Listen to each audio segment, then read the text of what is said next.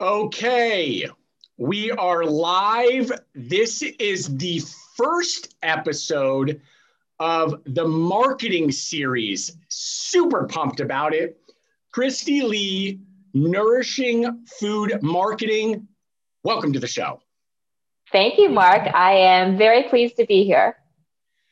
I'm pleased too. We are going to focus on marketing in CPG. This is going to be an interesting one. Let's get right into the idea of marketing as far as food and beverage. What are the first few things that you think about when you hear marketing in CPG? Mm-hmm. I think marketing in CPG is one, being the voice of the consumer. So developing products that really meet consumer needs, talking about them in a way that consumers understand, and making sure that they are at a price point that makes sense for them in store. The other big piece of marketing that I'm sure many of your listeners uh, care about is um, making sure that product flies off shelves. That's the other big piece of uh, marketing, driving awareness and driving trial. So there's lots to marketing as there are to lots of topics, but those are the two big key ones for CPGs. I like that a lot. Let's then talk about packaging. Do you believe that there there is something said about your packaging needing to be at peak you know peak levels, peak performance, peak viewership, peak, for for it to move at the highest in terms of velocity versus one again, it's kind of like, well, of course it should be, but like, what's your take on packaging in general? Yeah, packaging is your number one marketing asset. Every single one of your consumers sees it. So it absolutely has to be at peak performance if your business objective is to sell as much product as possible. However, if your business objective is to test and learn and understand what your product positioning is, for example, so many of our products are gluten-free or clean ingredients or um, you know sourced from this beautiful farm in Nicaragua.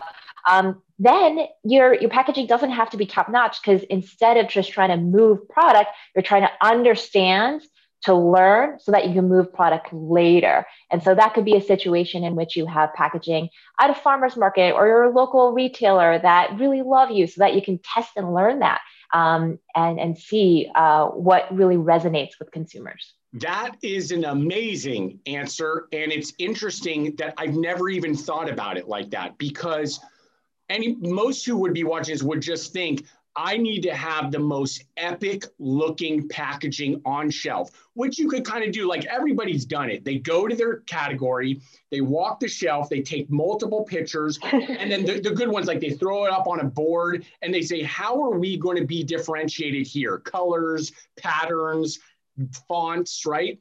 But you bring up something really important is often you may not even know who is your core consumer so it might need to be just big, gluten free across the front rather than low sugar. Touch on that one more time though. Like, have you seen that, experience that where those changes and, and sort of uh, concepts like are, are practiced? Yeah. And I think that packaging is always a journey. You should never do your packaging and then like feel like you can put a bow on it and it's done.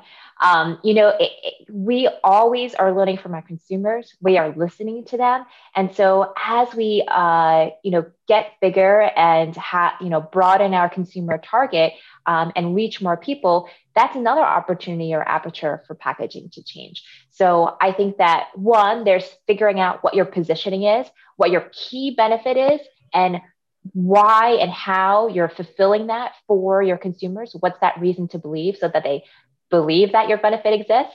Um, and wanting to uh, communicate that with your consumers, your positioning and testing that.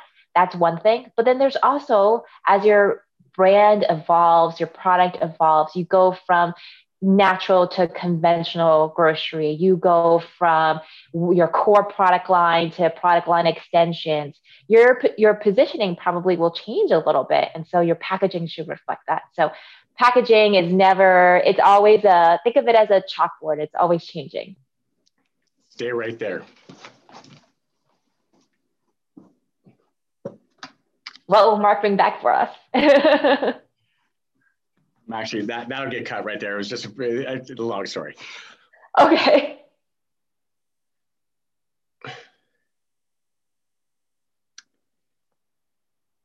This is going to be an interesting question. I think you can answer it, but we're just going to call it out. Let's talk about one brand. No, not one brand, shout out one brand. Um, let's talk about a brand. Uh, that comes to mind for someone like you. Why do you believe it's a success? What have they done that has created something in your mind where you go, they totally get it? Mm hmm. Mm hmm. Ooh. Uh, I will use two examples here. Okay. Um, and both of them are ones that we all know and love. Um, one brand is Nike. I think they really get it. I think that last year, when the Black Lives Matter movement um, was happening, they released just amazing marketing assets to say, actually, sometimes don't just do it. And here are the situations in which that is. And I think that they really lived their brand values and responded quickly to a situation that um, was contextually important in America and just societally important for us to talk about. Um, another example I have to give is the brand Dove. Um, Dove has done amazing things um, to really bolster like girls' self-esteem and women um, beauty and to redefine that through their advertising.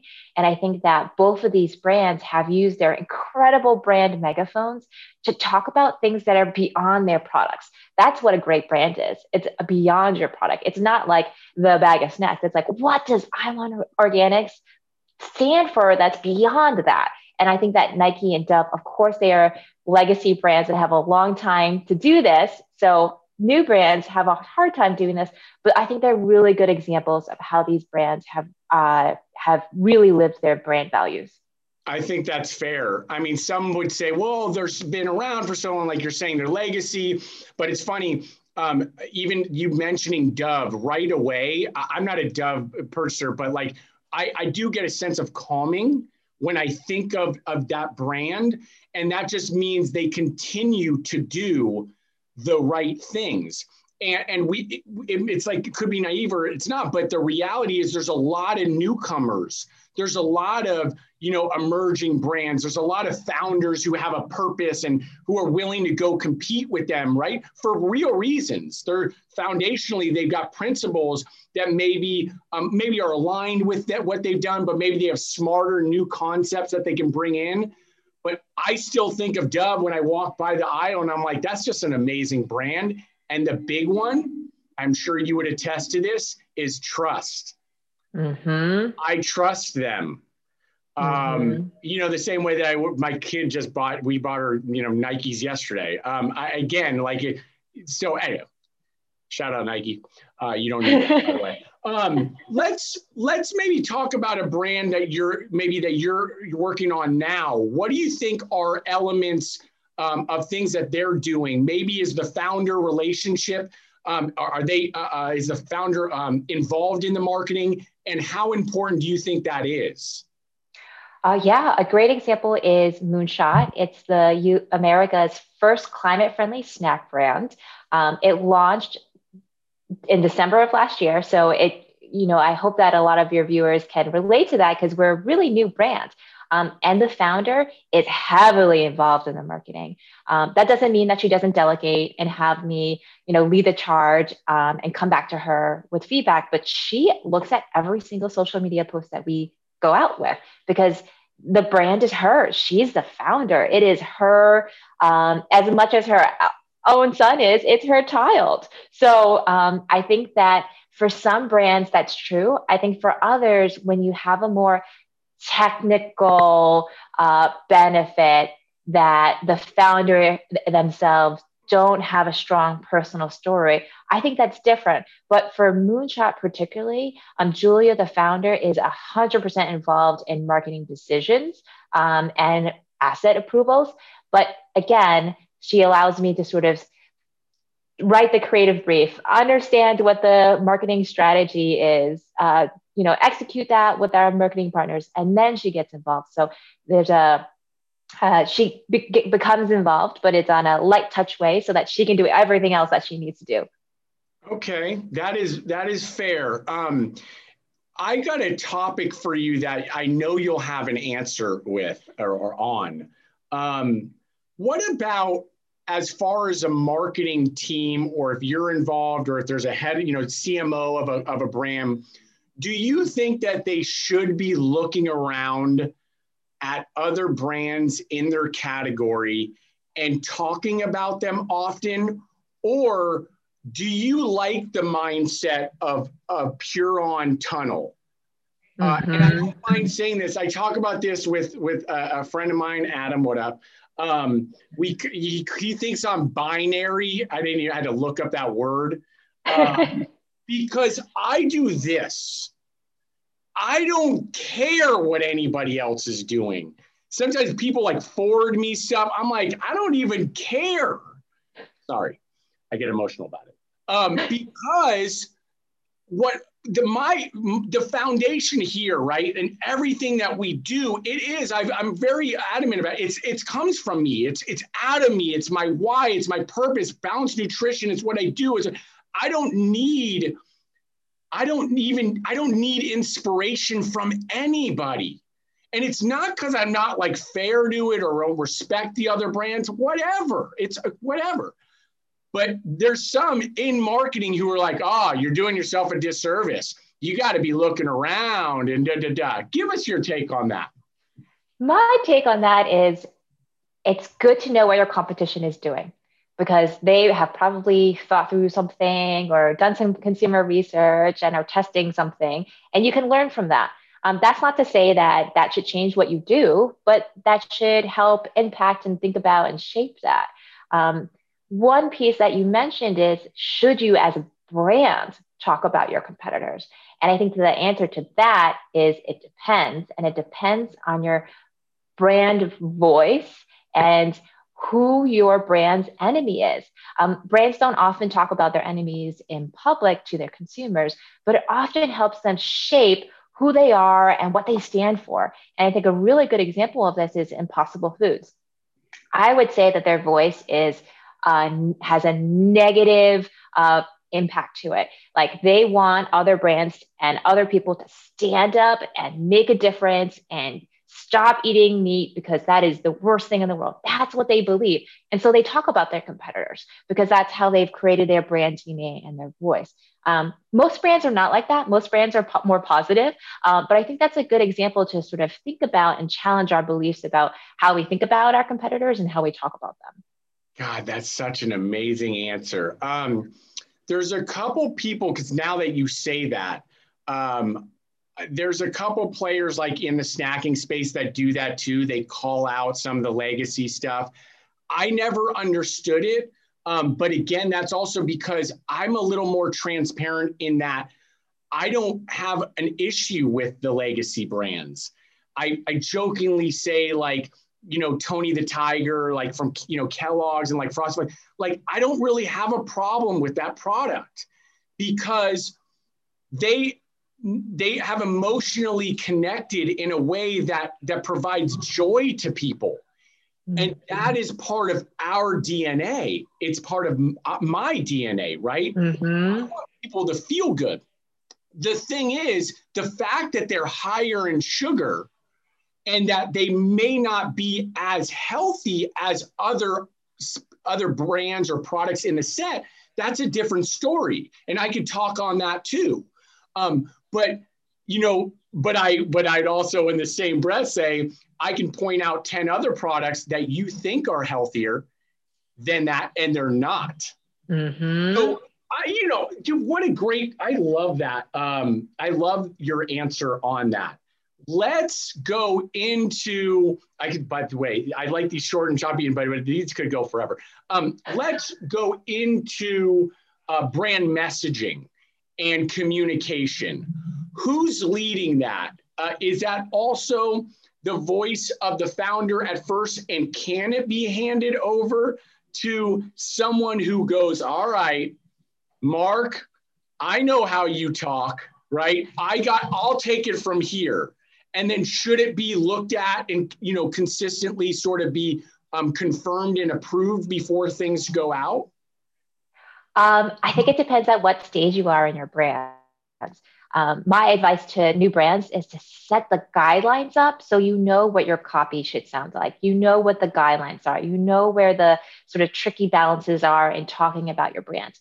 And then be consistent in who is writing your your your copy or doing your graphics so that your messaging is consistent across all of your assets. That's the number one mistake I see brands do. You know, you see something and then you see another thing, you're like, how are those related? And so being consistent is really important. But the founder, the founder has so many things to do. Um, they can review things at the, the at the end of the of um, the asset creation process, but I think that only really matters for things that have lasting value. I don't want my founder reviewing stories for Instagram that last for 24 hours. I don't want her reviewing newsletters that are in people's inboxes for less than a minute. Um, those things I've got. If you have someone that you trust to um, represent the brand and you've aligned on those guidelines and have those tools set up, then you don't need the founder involved in every single asset. But I do need her involved in our sell sheet and our packaging because that is critical uh, for our brand. Uh, I, am going to just say this because I always do.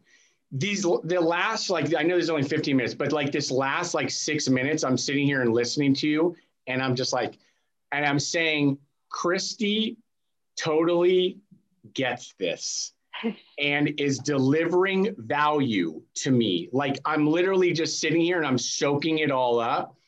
I just got to say, I really love everything that you just said. Thank you, Mark. I appreciate that. I think that comes a lot from my experience. I worked in big CPG. I worked at Clorox on their food brands, really Americana, like Hidden Valley Ranch. I founded my own uh, brands myself, and now I'm a consultant to brands. So I've sort of seen it from a lot of different perspectives. So it means a lot to me, Mark, that you say that. Well, and you can again, I, I get it, uh, and and because of that, and the way you're communicating, and the things that you just said, um, I I always say it's like kind of like matter of fact. There's matter of fact, and then it has like actual substance to it, and and it's and it's real, and it was. Uh, so if you saw this right now, I really hope you rewind that stuff because uh, I'm going to. Uh, Christy Lee, uh, thank you for joining the first episode. Be well, be healthy. Have a great rest of the week. Thank you, Mark. You as well.